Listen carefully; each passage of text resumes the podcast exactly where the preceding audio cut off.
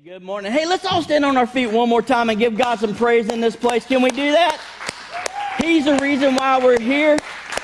I don't know about you, I didn't show up to see anybody but my Jesus today.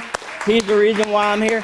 Everybody watching online, go ahead and give God a big shout in your house. It'll wake the neighbors up. They need to be up anyway. We serve a big God. Amen.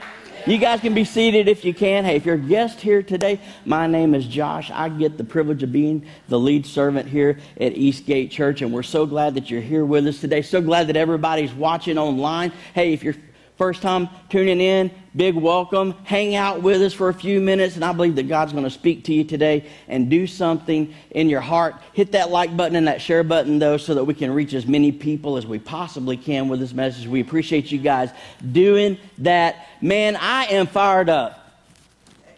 And two other people are too today. I love that. I am fired up I am so excited to get into this message today. I'm so excited to deliver the word to you today. I just spent the last few days hanging out at a lake, at a campsite with a bunch of men, soaking up some Jesus, reading the word, having some fun, eating some good food. And, buddy, it was a blast.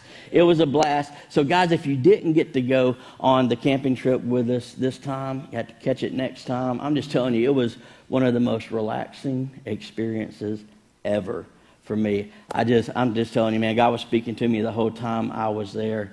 And listen, I, have to give uh, credit where credit is due. The fishing champion of the trip was Thomas Rasco. He outfished us all. He outfished us all. He caught one fish. So he, man, you want to talk about the Dead Sea? Well, we were beating the water wide out there. We couldn't get anything, but yeah, he. Well, we were all watching when he caught the fish. It was, you know, it's probably a, a two or three pound catfish. Good size. But as the, the trip went on, we noticed that the fish was growing. So it was a 12 pound catfish. And I'm happy to report to you that as of today, it is a 20 uh, pound catfish that Thomas caught on the camping trip. That's, that's how it goes, in case, you know. Am I a little too loud for y'all this morning? All right, I feel like I'm shouting a little bit, so I don't want to hurt your ears or anything like that. I'm just excited. It's such a great season. To, you hear that ring going on? Yeah, we're going to get that under control. Thank you, guys. Uh, just a great season to be a part of the church, a great season to be a part of what God is doing across the board. Ladies, Women, it's Mother's Day next Sunday. We have got some special stuff in store for you. It's going to be great. Listen, I'll let you in on a little bit of inside information. It's Mother's Day. Okay, so we're honoring all moms, whether you're a physical mom. Listen, you have the opportunity to be a spiritual mother in somebody's life, regardless. So we're celebrating all types of motherhood next Sunday. But listen, ladies, it's kind of like National Get Your Family into Church Day, right? Because they can't say no to you next Sunday. It's Mother's Day. You can get all those little knuckleheads in church and watch God rock their world. You've been praying for them all year. They can't say no to you, probably. Hopefully, invite them and get them in here, man. We're going to have a special message for you next week, and we believe that God's going to impact their lives. My favorite preacher in the entire world is going to be speaking next week. Pastor, Ke- not you, Pastor Kelly, my wife, is going to be bringing the word next week, and I can't wait. That girl can preach. She can bring a word. And uh, not, no disrespect to Pastor Jeremy's fragile ego over here. He's, he'd be, he'd be my second favorite preacher, but um, Pastor Kelly kisses me, so she's got to be my favorite. It's not every day you get to kiss a preacher, and I like kissing my wife. So. Somebody said, Did y'all need that? Hey, married guys, let me ask you, you like kissing your wife? Yes. Two of you. All right. Look, we got a marriage ministry that we're about to kick off because apparently we need to get some kissing happening in these marriages. Man, there's no reason for the fire and passion of that relationship ever to die out. I'm just going to spend all morning talking about nothing, I guess. So let's let's get ready to dive into this word. If you got your Bibles or your tablets or your devices, go ahead and open them up to the book of Matthew, chapter 16. You guys at home can do the same thing, or y'all can tune into the YouVersion Bible app. All the notes will be on there as well, but we'll have uh, scriptures and, and stuff on the screens for you just in case you forgot them today, and uh, we got you covered. As we were thinking about you. Man, I just I keep having flashbacks to beautiful steaks cooked on grills and over fires on the camping trip. If you missed out, guys, I'm just telling you, you missed out. It was beautiful to see fathers there with their sons, being able to hang out with them and spend time with them. We had one boy come back from camp, and the first thing he said when he when he walked in was, "Mom, I'm a man now." I was like, "That is so awesome." So we had we had boys crossing over into manhood at the, the men's camping trip. Amazing things were happening there. It was awesome. And just to be honest with you, uh, Rachel was pretty proud of Pastor Jeremy when he came in and he said that to her. So she was. It's a big weekend for Pastor Jeremy. A lot, and then he kissed. he kissed his wife on the mouth, and all was well. My goodness gracious. I, I saw you limping, Rachel. What happened with you, girl? You got your, your ankle? Do what? 35 ankle injuries. We'll just count that up to age.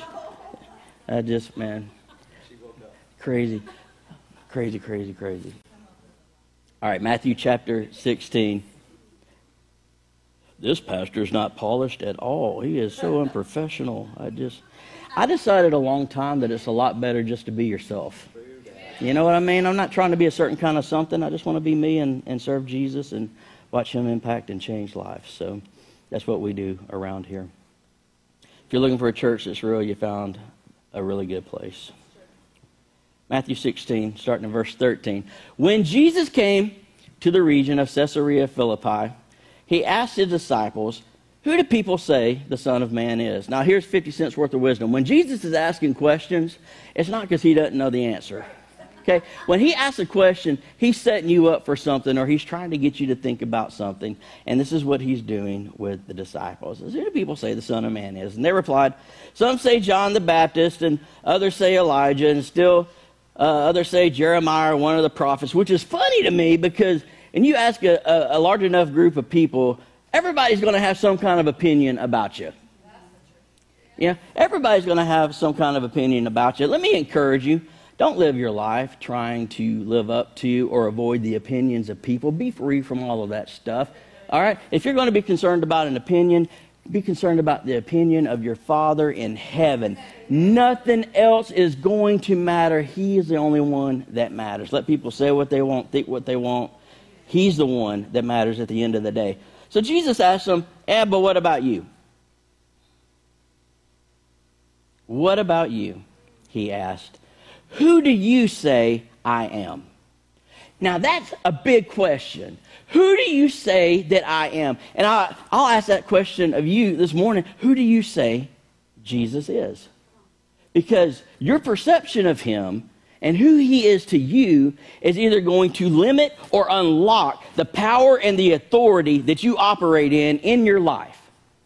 Who he is to you is either going to cap or open the door for everything that you can do for the kingdom of God. Either he's something abstract that you kind of believe in, or he's somebody that you have a real, living, and passionate relationship with. He's somebody that's working on the inside of you to grow you into the person that you were created to be, or he's just somebody that you give a high five once a week when you go to church. Who do you say that he is? Because who he is to you is a big deal. And Jesus is asking this question of the disciples, and who do you guys say that I am? And Peter jumps up and he gives the right answer. For once in his life, when Peter opened his mouth, he wasn't jacking stuff up. You know, like Peter was one of those people, just passionate, but when he started, you know, the people in your life, and when they start talking, you just take a deep breath. Oh man, man, oh man, oh man. Especially if you got like one of those friends that you're cool with, but you're bringing them into like your other group of friends, and you're used to their kind of crazy, but you don't know how everybody else is going to respond to their kind of crazy. So Peter was that kind of person. He says, "You are the Messiah, the Son of the living God." He got it right. Jesus replied, Blessed are you, Simon, son of Jonah, for this was not revealed to you by flesh and blood, but by my Father in heaven. And I tell you that you are Peter, and on this rock I will build my church. Everyone say church. church. He says, I will build my church, and the gates of Hades will not overcome it. I'll give you the keys of the kingdom. Whatever you bind on earth will be bound in heaven. Whatever you loose on earth will be loosed in heaven. This is a powerful moment in Scripture. Jesus has got his disciples all the way up in Caesarea Philippi, and he makes this big announcement I am going to establish my church. My church. Now, this term, some of you may know this, but this term church that he uses is kind of a today's sort of translation of what Jesus said. What Jesus said was, I will establish my ecclesia ecclesia. Now, we roughly translate it into church, but ecclesia, that was a worldly term used in like the common day talk when Jesus was alive. It wasn't a special word. It wasn't a newly created word. It wasn't one of those God inspired, just fresh revelation kind of words. That was an established word, ecclesia. Ecclesia was a governmental term, it was a group of people called out to be separate from the rest of society. And the purpose of those people was to govern in place of the ruling authority, like Caesar or an emperor or a king. So the king at the heart of the country land would send out his ecclesia in a certain region that was under their control, and that ecclesia would represent the king's authority. They would represent the king's rule. They would, when he would create a new law, they would see that it was implemented in the area that they were in dominion over or responsible for or overseeing in his place. When they spoke with regard to the law, it was just as though the king himself was speaking when, when they exercised the enforcement of the law, it was just as if the king himself was doing that. When motorcycles went by the churches in the areas on their rides and disturbed the services, I think we could be in a bomb shelter and you still hear a Harley going down the road. They would get out there and make the cops make the motorcycles go. I'm, I'm joking. But ecclesia was something very special and unique and powerful. Jesus was saying, I'm just not going to establish a church that you guys go to on Sunday. I'm establishing my ecclesia, my ecclesia, my representing authority. That while I'm ruling in heaven, they will execute my authority and my power in my place on the earth. What he was doing was he was reestablishing what Adam originally had with God.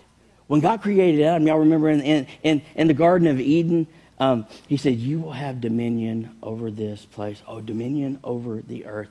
I will be the person of authority in heaven. I am the king. I am the emperor. I'm the one in power and in control. And you will be my representative here. And I will make you in my image and in my likeness. And when I look at you, I will see a reflection of the glory of myself and what I've created. I'll be here and you'll be there. The Bible says that God would go and walk with Adam in the cool of the day in the Garden of Eden. And he walked with Eve. And they operated in that, in that authority and in that relationship with God. And when they sinned, it was done away with.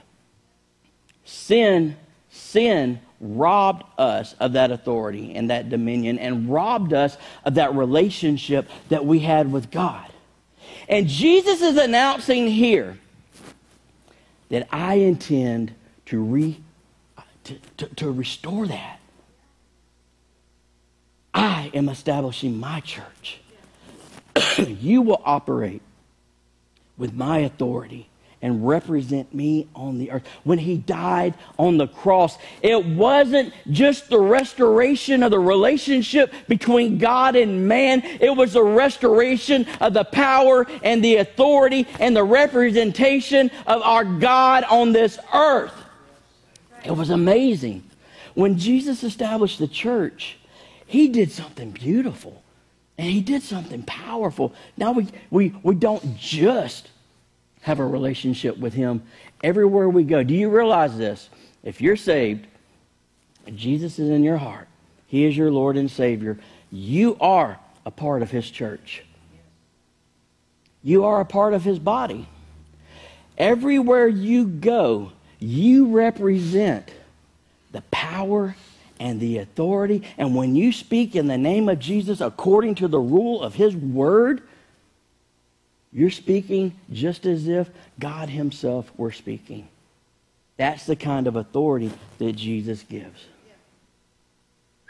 When He says, I will give you the keys of the kingdom of heaven, whatever you bind on earth will be bound in heaven, whatever you. Have you ever thought of yourself as wielding that kind of spiritual authority? Maybe it's time for us to take another step in realizing who we actually are in Christ. Now, let me be clear. I'm not saying that we are gods. All right, get me clear on that. We are children of God. We are heirs and co heirs with Christ. We are jacked up people that Jesus died for, and he set us free from our sin. Okay, so don't go thinking that you're more than you're not. But we have authority and power in the name of Jesus because we are his church, his ecclesia, representing him on this earth. Now, let me tell you a lie that's real popular right now. The lie that's real popular right now is this you don't have to go to church to be a Christian. Have you heard that? Have you heard that? Maybe you're here today or you're watching online and, and that's kind of been your go to phrase. Now, before you get all defensive, all right, get ready. I'm, I'm not going to blow you out of the water or anything like that. I'm just saying this is a lie. This is a subtle deception that the enemy has sold people that should be connected to the church that aren't. I'm not saying you got to go every Sunday. It'd be awesome if you're there every Sunday, every chance you get to do that. But, but to say you don't have to go to church to be a Christian is scripturally wrong. And I'll say that again it's scripturally wrong. It's not Pastor Josh's opinion wrong. Okay? Scripturally wrong. Who gives a flying rip what my opinion is? Heck, my opinion changes so much, I really don't care what my opinion is sometimes. I'll be honest with you. But if I'm speaking of myself and of my own preference or opinion, it carries no weight at all. All right? But, but when you talk about Scripture, now that's something completely different. Doesn't matter what your opinion of Scripture is. You're either on the right side of it or you're on the wrong side of it. You're either on the right side of Scripture or the wrong side of Scripture. And I'll, I'll walk you through this because I found personally, and you guys have probably seen this too, that most of the people that say, well, you don't have to go to church to be a Christian are people that, uh, that man, you look at the fruit of their life and it is nowhere near how the Bible says we should live our lives. Not that any of us are perfect, but you ought to be able, if Jesus is in your heart, you should be able to see the fruit of it. Right? That means you've got to be knocking it out of the park in all the areas of your life, but you should see evidence of growth in, in the process of maturing, and there should be some fruit, key fruit, that Scripture says that we should be able to see in the lives of people. Well, I don't have to go to church to be a Christian. Most of those people say that because they do not want to be held accountable for their lifestyle. Most of the people say that because they got a big problem with authority and the God of their life is their own personal opinion. Usually. Most of the people that say that, well, you don't have to go to church to be a Christian, a lot of those people are people that have been hurt by church and they have found themselves an excuse not to resolve the issues that they should be resolving with other people and forgiving people that they should be forgiving. And so they've locked themselves up on an island and say, Here I am. You don't have to go to church to be a Christian. It's the church's fault that I'm not doing what God has told me personally to do in Scripture. Get over yourself. I say that with all the love in my heart. Get over yourself. Have the conversations you need to have. I got news for you. When you stand in front of the God you think is going to give you a pass, you are going to be held accountable for the scripture that He says you should be living your life according to. And if you think you're going to show up there without forgiving people that have wronged you and wear it as a badge of exemption to not live according to the Word of God, you've got a rude awakening coming. The Bible says that if you don't forgive those that have offended you or hurt you, the Bible actually says God will not forgive you of your sin. That just sounds mean, Pastor Josh. It's not Pastor Josh, that's Scripture because it's the highest form of hypocrisy to deny somebody the grace and forgiveness that you demand to receive from God. You know what I mean? I mean, who do we think we are? So, a lot of people that say that, they're covering up larger issues. Okay? Now, I know I probably just stomped on some toes of people that are watching or going to listen to this later. And maybe I stepped on some toes that are in here too. Let me encourage you just because you say something's okay with you doesn't mean that it's okay scripturally. Okay? You need to go have conversations with the people. If the issue's not resolved, you are required to go have conversations with those people not broom out of the church and go somewhere else and say, Well, I had a lot of issues with the church that I used to go to. I'm so glad that God's brought me here to a fresh place. No, you're in territory you don't need to be in. You need to get your butt out of that church, go back to that pastor and apologize to him and make stuff right with the people in that church and get your butt back in the seat and involved in the church that you left and line yourself up with Scripture. It's what you need to do what you need to do. You make it right. Now, I say all that. I know I feel, I'm sounding kind of firm, but I'm saying it with love. I'm encouraging you as your pastor to get this stuff right. Be in the house of God. If you're watching online, look, if, if, you, if you're sick and you can't be, I'm not, I'm not throwing shade at you. Uh, that's not what I'm doing. Um, if you are still being cautious because of COVID, because you are compromised in your health, I'm not throwing shade on you because of that. We get it. Okay? If you're on vacation, have fun. Be on vacation. Be with your family. Take time off from church sometimes. There's nothing wrong with that.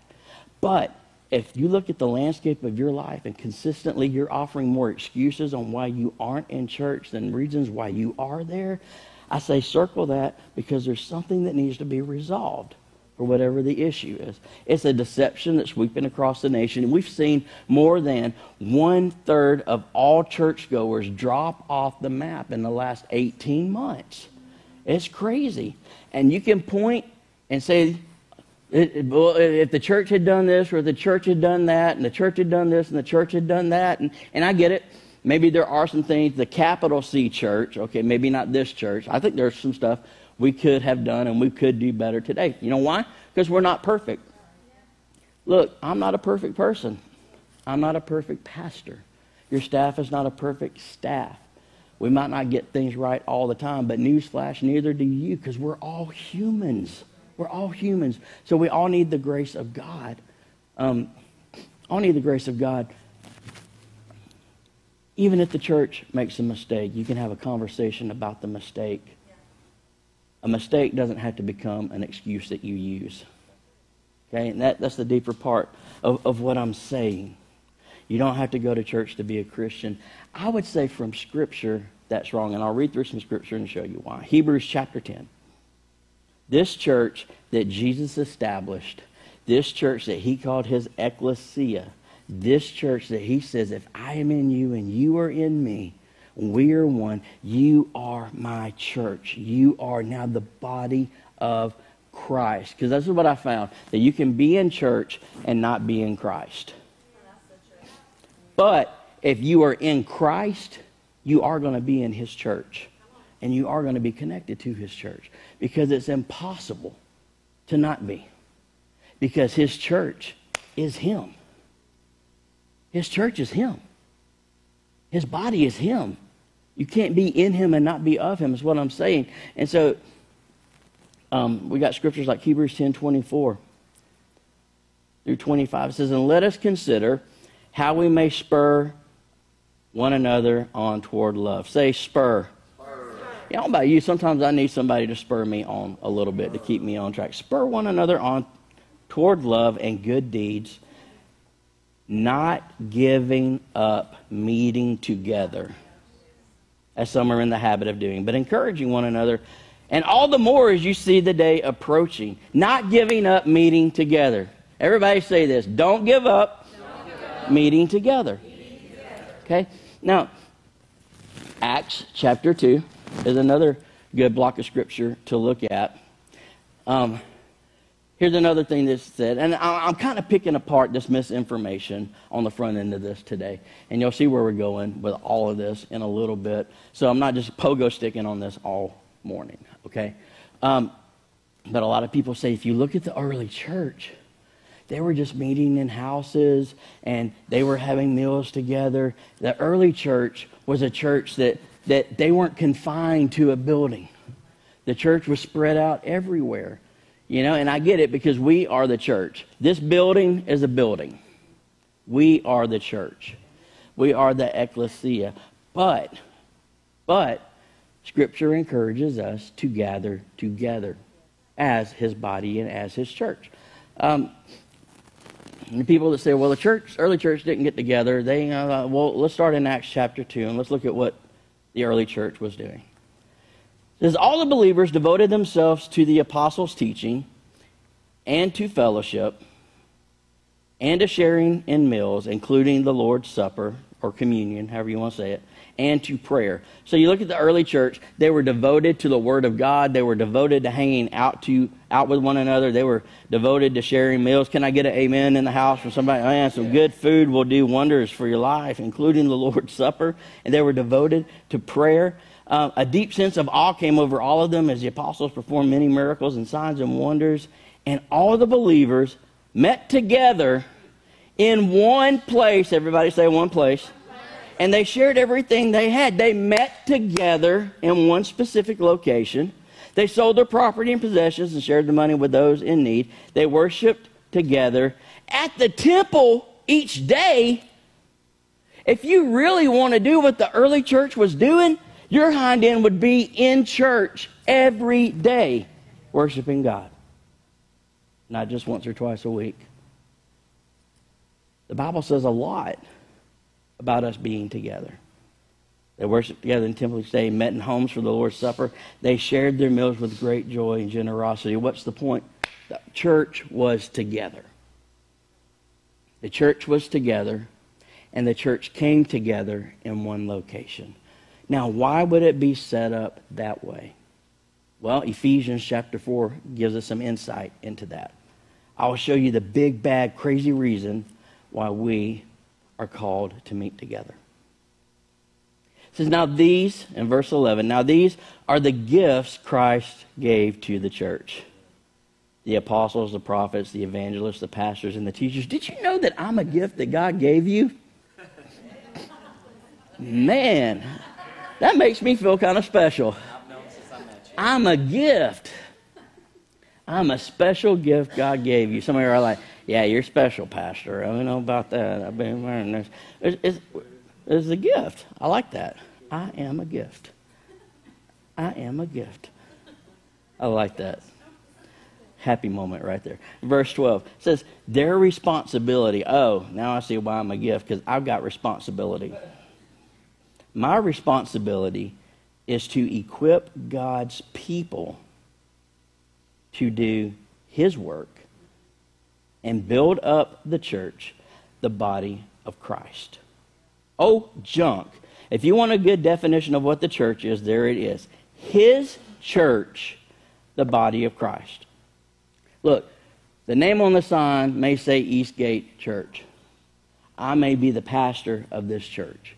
There may be staff and volunteers and leaders and all and, and serving and doing all that stuff. But listen, it is not our church. It's his church. Okay, this is not our stage. It's his stage. This is not our building. It's his building. My office in the back is not my office. It's his office. We're just stewards over the church, the ecclesia, his body. His body. My job is to equip. My job is to build up the church, you. My job is to come along aside you and to, to preach a word like this corporately for our encouragement and our correction. This is my responsibility from God. Pastor Josh, why did you just get on people for not being in church? I didn't. I read you the Word of God. Who gives a rip what I think or what I say? My job is to hold us accountable to Scripture because we're going to be held accountable to Scripture. You know what I mean? So, so it's my responsibility to do that. It's my responsibility to, to pray and walk alongside you and find out what your gifts and your talents are and what God has uniquely equipped you to be able to do because you have a part as a member of the church, a member of the body of Christ. You have a part, a responsibility of your own to do the work. To do the work. As we build up the church, the body of Christ. Now look at this. This will continue until we all come to such unity in our faith and the knowledge of God's Son that we will be mature in the Lord, measuring up to the full and complete standard of Christ. So, what does that mean, Pastor Josh? My job is to equip you to do your part in the body of Christ. You have a part. I have a job, and you have a part. My job is to equip you for the ministry of the church as we reach out to our community. See how that works? Listen, the pastor of the church is not supposed to do everything in the church. The pastor of the church is to equip the people of the church to do the ministry of God's work as we reach out to the community around us. That is what we're called to do. We're all called to be a part or to be involved. From Scripture, we all have a part in this ministry thing and reaching others personally and corporately and collectively as His body. Listen, no church anywhere in any region should ever have to volunteer for people to, or beg for volunteers and people to serve. A church where that is happening is a church that is jacked up and out of line with Scripture. Okay? It is our job to do the work of the ministry together. My job is to equip. Your job is to get out there and do it as you're equipped to do it. You have a part. Everybody say, I have a part. Have a. You have a part. You have a part as part of the body of Christ. You have a part. And if you aren't doing your part, now let, let, me pause there for a second.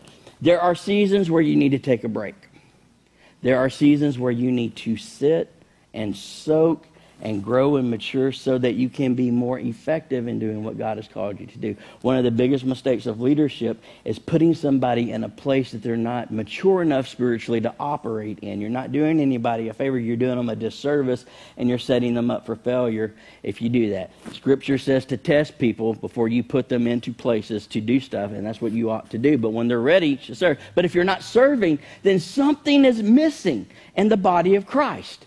There's literally a part of the body that's not functioning like it should be. Now, if you're right handed, take your right hand and put it behind your back. If you're left handed, put your left hand behind your back. I'm, I'm right handed.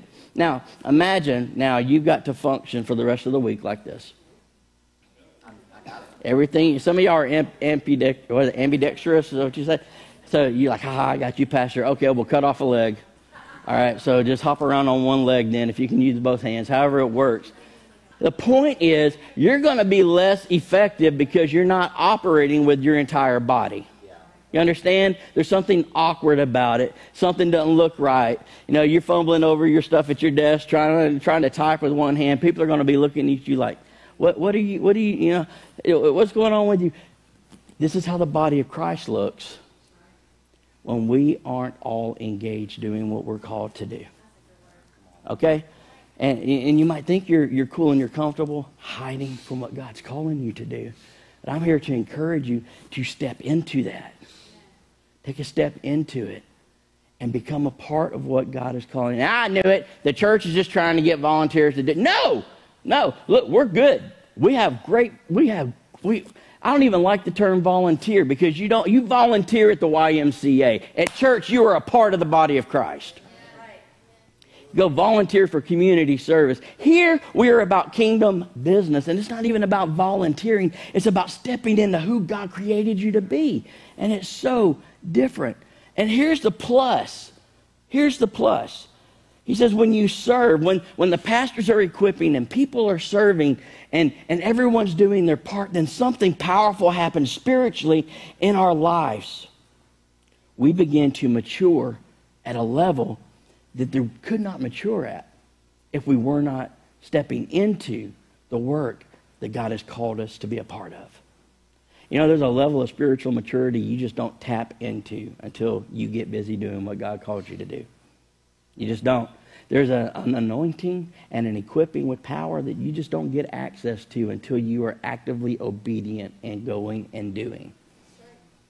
And, and it goes further than that. It says, it says, then, now as we're maturing, we're involved, we're connected, we're doing what God has called us to do, we're being equipped, and we're doing our part, then we will no longer be immature like children. He draws a line and says, if you are not doing your part, you're still immature like a child in your faith. He says, get engaged, become part of what God is doing so that you can mature and grow. Then you will no longer be immature like, a, like children. We won't be tossed and blown about like uh, uh, by every wind of new teaching. In other words, the more involved you are, the more deception proof you become.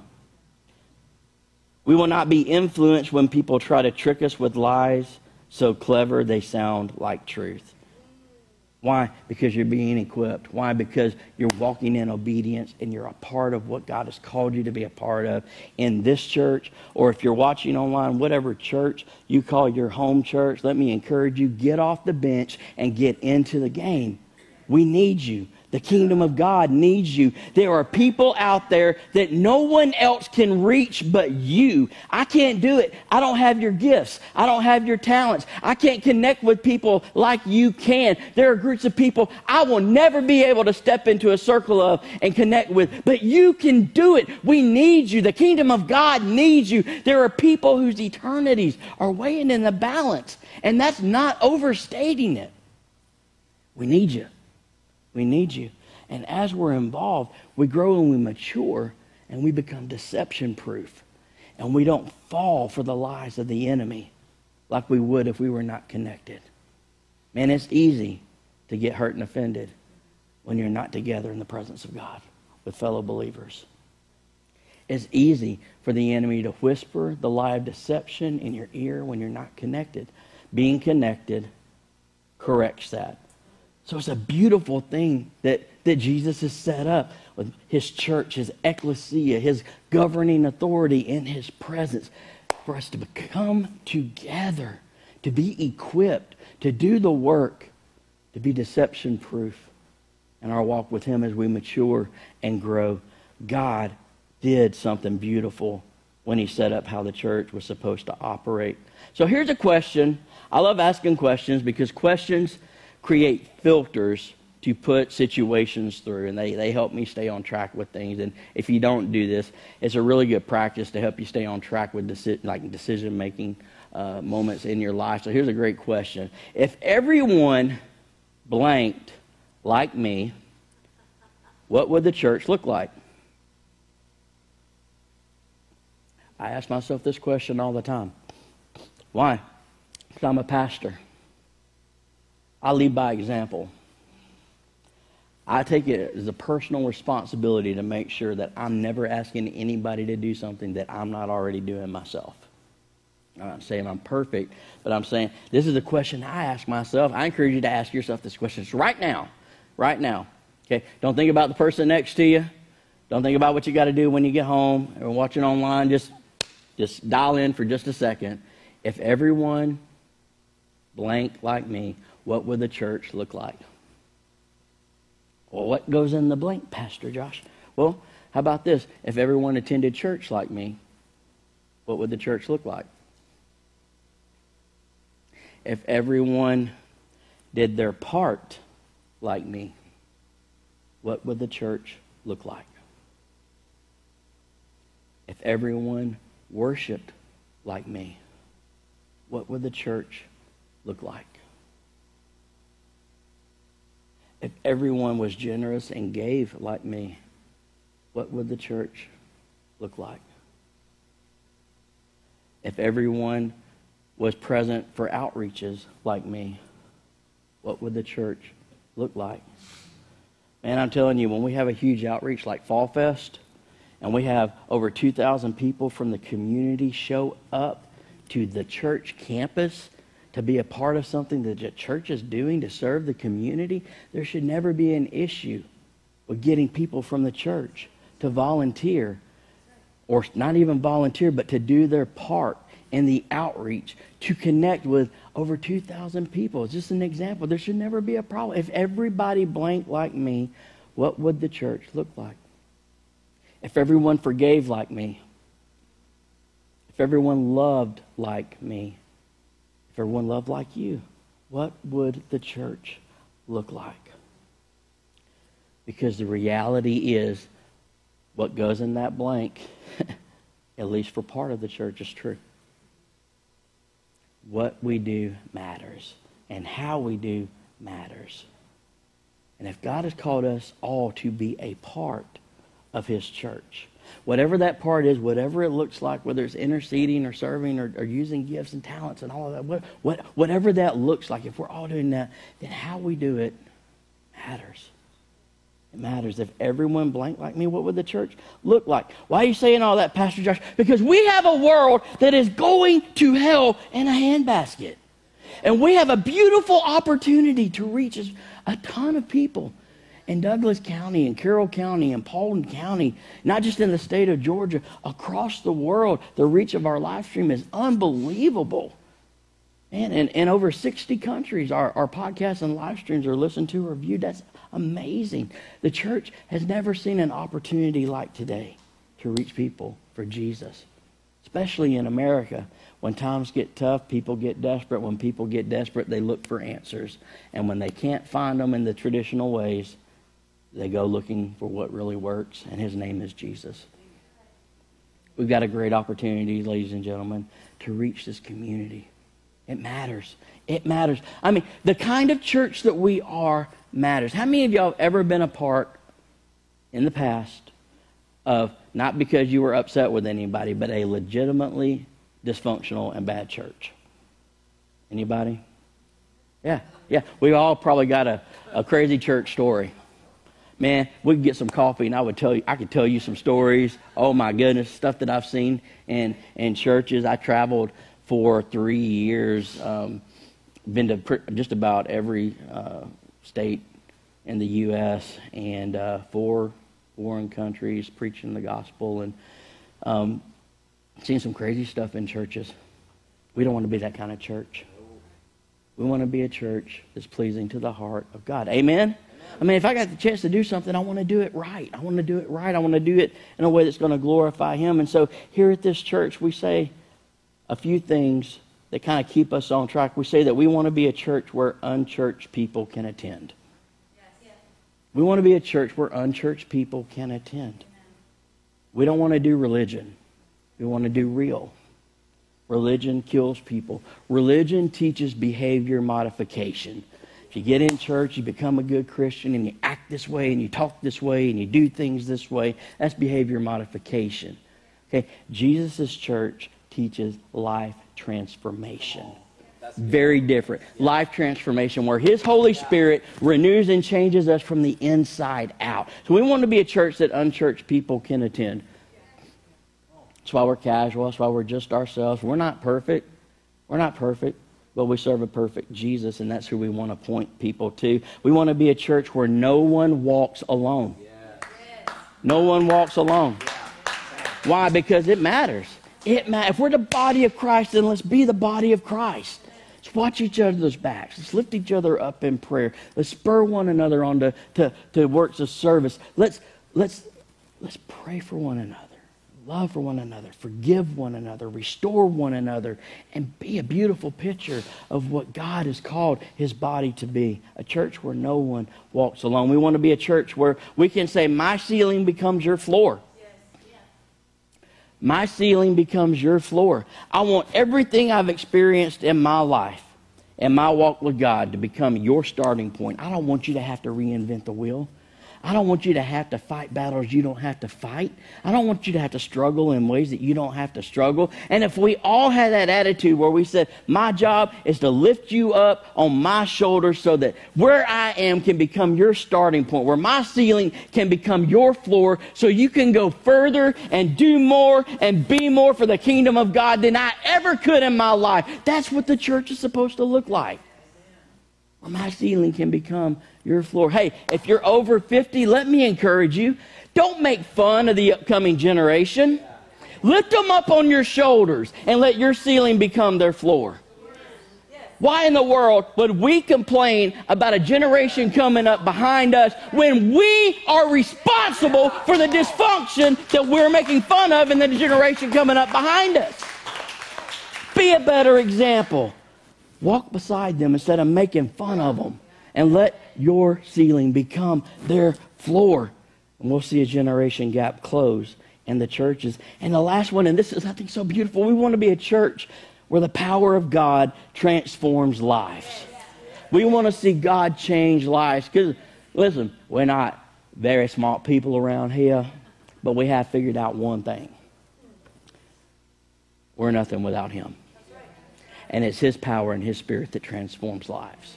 Not how beautiful someone speaks, it's the anointing on the words that burns in the hearts of people when they hear it. It's the power of His Word that makes the difference. That's what we want to be. And if we're all doing our part, all doing our part, then we can be a church that unchurched people can attend. We can be a place where no one walks alone. We can be a place where our ceiling becomes someone else's floor. We can be a place where we see the power of God transforms lives, not just in here, but in everything we do in the community. With the book bag outreach that we have coming up in July, where we're going to reach out to the community, and our goal is to give every child a book bag and supplies and give them a haircut and give them encouragement. And if we can work the deal right, it's still hanging. But we want to give kids a new pair of shoes before they go into school. I don't know if we're going to be able to do that, but if you're going to swing for something, why not swing for the fence? Yeah. You know, if we all come together, we can see God do amazing things with this stuff. Matthew 28, verse 19. Jesus is speaking to the disciples and those gathered there, the early believers. And he says, Therefore, go and make disciples of all nations. Everyone say disciples. That's our job. Your job, my job, is to make disciples. Not just attend a church on Sunday or casually walk or watch online but to be engaged and be a part and actively make disciples. You are called to make disciples. I'm called to make disciples.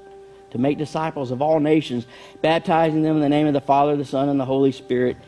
Teach these new disciples to obey all the commands I've given you. And be sure of this I'm with you always, even to the end of the age.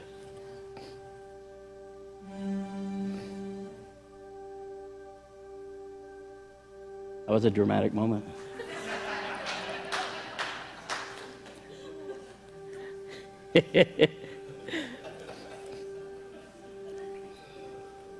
but I'll spin off of that because moments matter. And it's important that we are engaged in the moments that matter most in life. This is one of them. this is one of them. Can you imagine a church where all of the stuff that we just talked about was actually happening? And it wasn't just an agreed on philosophy by a group of people, but it was actually something that we were living out in our daily lives to the best of our ability. Can you imagine over 2,000 years ago when Jesus was in Caesarea Philippi with his disciples. He said, This rock, I will build my church. What he started there was transformational. The early church moved like an army and literally transformed the culture and society that they were in. Nero was killing them by the hundreds and by the thousands. And they stood boldly for the Jesus that had changed their lives. And they were burned at the stake. And they were ripped apart by lions. They were impaled and dipped in tar and used as human torches to light the Colosseum. They were butchered by gladiators, thrown in jail, ripped out of their homes, See, That is our heritage. People that were unintimidatable and so committed to sharing the gospel of Jesus that they didn't care what happened to them.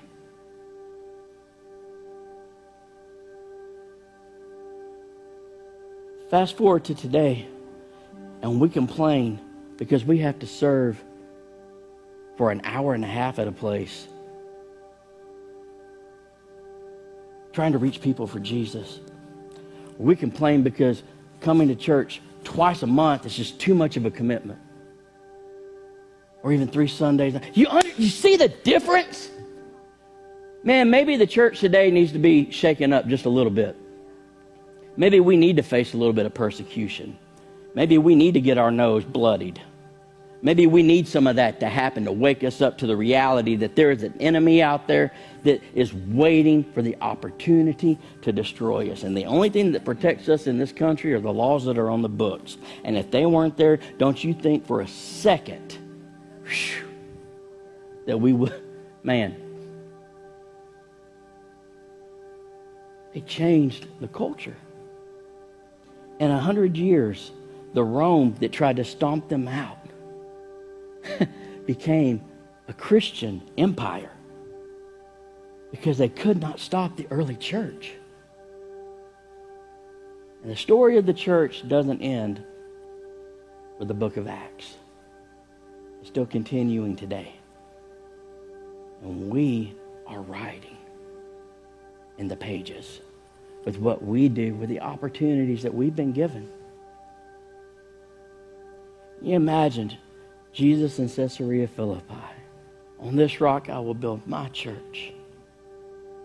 Looking out across time over 2,000 years and looking at us today.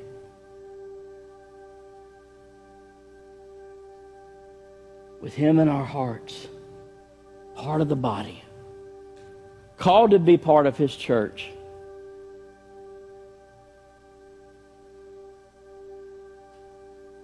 I wonder if we can be what he was seeing all those years ago, to do our part to reach the world as his church. Whew. Can you imagine a church that was doing that? Can you imagine if in your life you stepped out of all the fear, all the apprehension? that we were able to actually forgive and see things restored and step into the place in the body of Christ that we're supposed to be in and do our part.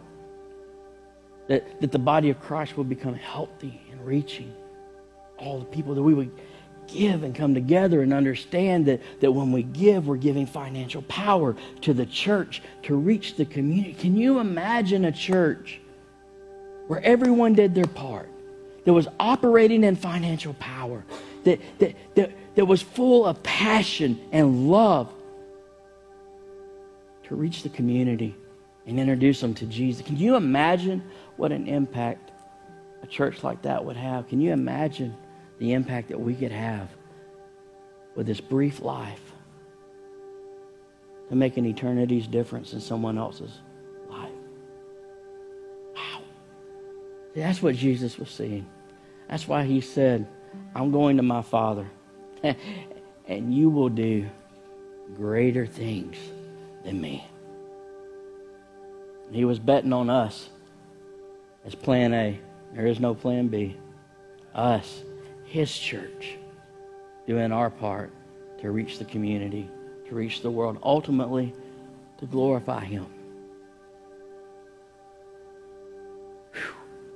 That is what the church is meant to be. That's what the church is meant to look like. Not a gathering place of like minded or like thinking people, but a gathering place of the army of God on His mission, His governing authority on this earth each one of us tasked with making an impact. That's what church is. Know about you, but that flies in the face of everything I was raised up to believe. But Scripture says something different. What an honor, what a privilege, what an opportunity. Whew. Bow your heads and close your eyes. Father, in the name of Jesus, I ask in this moment, you speak to our hearts.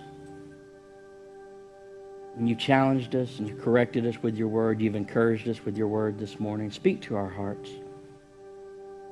Let us put this word to action because hearing it does us no good. We've got to do it. We have to apply it to our lives. And this is a moment of change for a lot of us watching online and for a lot of us in this room today. You've called us to be engaged. You've called us to be a part. That's what your church looks like. Not some consumer minded group of people. No, you haven't called us for any of that. You've called us to be a part, not to decide if we want. No, we, it's an honor and a privilege to be a part. Heads bowed and eyes closed, no one looking around. You say, Pastor Josh, the Lord spoke to me today. The Holy Spirit spoke to me today, and I've seen some things in my life I need to adjust and I need to change. I've I've been attending and I know that I need to step in and become a part and I haven't done it yet and today's just confirmation that it's time for me to take a step. Maybe you're here, you're watching, and you're one of those people that have been hurt and you're disengaged. Let me encourage you to re engage and come back. Your church needs you, the body of Christ needs you. There are people out there that need you. It's time to re engage. It's time for all of us to use our time, our gifts, our talents, our resources to reach as many people as we possibly can. We need all hands on deck. All hands on deck. Why? Because that's the church that Jesus died for. That's what Scripture says we're supposed to be. And I'm just reminding us today of what this is supposed to be all about. Us serving Him because He saved us, us sharing His love with those that need it the most. You're here today and you say, you know what, Pastor Josh? God's spoken to me and I need to re-engage. I need to up my commitment. I need to step out. I need I need to find a place to to be a part. I need to use the gifts God's given me to be a part, not just to fill a seat, but to be a part of the body of Christ. If that's you today, when I count to three, I want you to lift your eyes up and look at me. One, two, three. Lift your eyes up and look at me. I see yours and yours. I see yours. Praise God.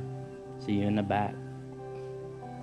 That's what it's all about us doing our part.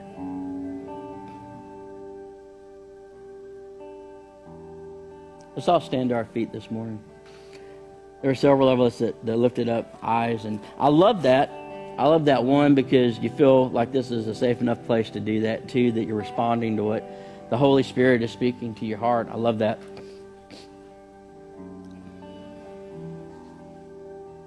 I don't know about you. I want to be a part of a real church.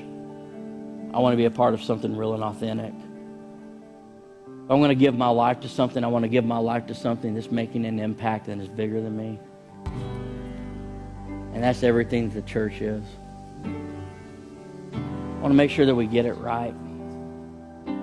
We stay away from all the religion. We stay away from all the traps, all the arguments, all the pettiness, all, all the silliness and we stay focused on what matters the most. I'll say a big thank you to everybody that lifted up your eyes. I want to encourage you, if you don't know where to get involved in the Eastgate Church, come talk to me and we'll, we'll figure out we'll figure out how to get you involved so that you can begin to do your part. To do your part. For some of us, our part looks different than physically serving. Some of us are involved in what's happening but God's taking his finger and he's putting it on our heart and he's saying, hey, do you own the stuff or does the stuff own you? And he's reminding us, hey, all we've got anyway belongs to him. And we're just stewards over it. And maybe our part isn't so busy, being so busy and doing all the stuff that we do, it's to be reminded that, hey, he's God over everything, and that includes our wallet. It includes our possessions. Because it does us no good to have a church full of volunteers with no money to do anything. And I'm not saying that's the problem, I'm just painting a picture. I praise God for this church because we have a very generous church. We really do. I'm telling you, our numbers trend way higher than they should for the size of our church. That says beautiful things about the heart of the people in this church. But let me encourage you to take that step, whatever it looks like, so that we can be a church that unchurched people can attend so that we can be a church where no one walks alone. So we can really say that my ceiling is your floor. Where we can be a place where the power of God is transforming lives because we're a church doing our best to be what He says we can be. Amen. Amen. How many of you would love to be a part of a church like that? Yeah? How many of you would love to invite someone to be a part of a church like that? Yeah? How many of you think that a church like that can make an impact in the community? Yeah? Well, let's do it. Let's do it. What do you say? Let's do it. Let's get busy. All across this place, let's just lift up our hands and begin to worship the Lord. Father, I thank you for the power of your word, for what you're doing in our lives right now, what you've already done in our hearts today. God, I just pray that we all take that step. I know we're all in the process of maturing and growing into who you've called us to be. And I pray that no one in here felt condemned by the message. I pray that we felt convicted, that we felt challenged, that we felt encouraged to take a step closer to who you called us to be because there's nothing but blessing on the other side of it. I don't think we realize what we miss out on sometimes by not stepping out in obedience. Your plan is so much better than our fear and apprehension. God, let us learn to trust you at that level. Lord, collectively, Father, we ask, we ask, Lord, as we operate in obedience to your word and we do our part to be the church that you modeled for us to be, God, I pray, Lord, that you give us a platform to reach this area for you. Lord, that you give us a voice like we've never had before to reach people for you. Lord, that you give us inroads into people's lives personally, to connect with them like never before. Father, you create opportunities for us to speak into individuals' lives, to share this gospel that we have, Father. Not just as a church, not just in outreach events, but personally. And everywhere we go, and everything that we do, Lord, let us be a light for you. God, let us be a church that pleases you. And not just us, but let all the other churches be churches that please you. I know there are wonderful churches all around us, God, and I pray that no one misinterprets what I'm saying. We don't have a corner on the market. We're just one part of a larger body doing our part collectively to, to reach those you've called us to reach. God, I pray that we do that in a way that puts a smile on your face. That when you think of Eastgate Church, when you think of the people in our church, Lord, that you smile. I pray that you smile and you say, Those people, those people are after my heart. Let us be that. Father, we give you glory. We give you praise for what you've done for us today. God, I pray, Lord, that we walk out of here and put it into action now and live it out in our lives. In Jesus' name, amen and amen. Let's give God some praise this morning.